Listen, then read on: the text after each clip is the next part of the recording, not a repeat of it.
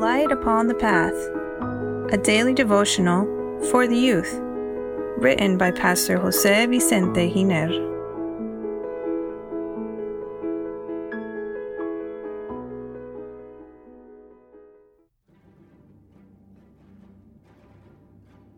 April 28. Strength lies in unity. Dear youth, can you imagine an army of soldiers opposing each other defeating the enemy? It's impossible. Jesus said it. Every kingdom divided against itself is brought to desolation, and a house divided against a house falls. Luke chapter 11 verse 17.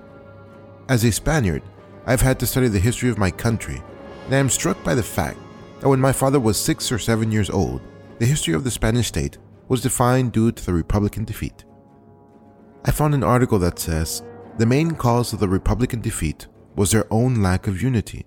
The different parties didn't understand that in order to win a war, it is essential to remain united and make defeating the enemy a priority. Historias de España. ¿Por qué la República perdió la guerra? It is said that there once were some soldiers of Napoleon involved in a heated argument. The general overheard them and drew their attention by telling them, Soldiers, the war is to be fought against the opposite army, not amongst yourselves.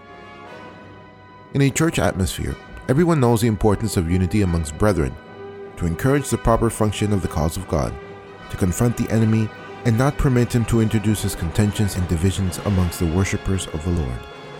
A divided church is sentenced to death. When pastors are to visit brethren that struggle with each other in order to help resolve the conflicts, we waste a lot of time. All the energy that should be used to reach the gospel is concentrated on fixing problems, conflicts, and disagreements between brethren. There is nothing more debilitating for the people of God. That is why we are warned that in order to receive the latter rain of the Holy Spirit, the believers should be together and united. Having set aside all differences and the spirit of enmity, this was the condition that reigned in the primitive church before they received the Spirit.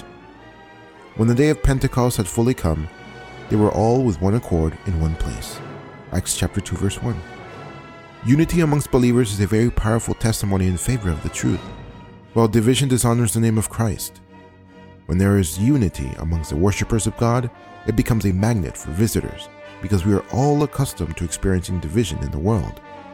The Psalms express it this way Behold, how good and how pleasant it is for brethren to dwell together in unity. For there the Lord commanded the blessing, life forevermore. Psalms 33, verses 1 and 3. Dear youth, how important it is for the Church of Christ to be united in doctrine and in love.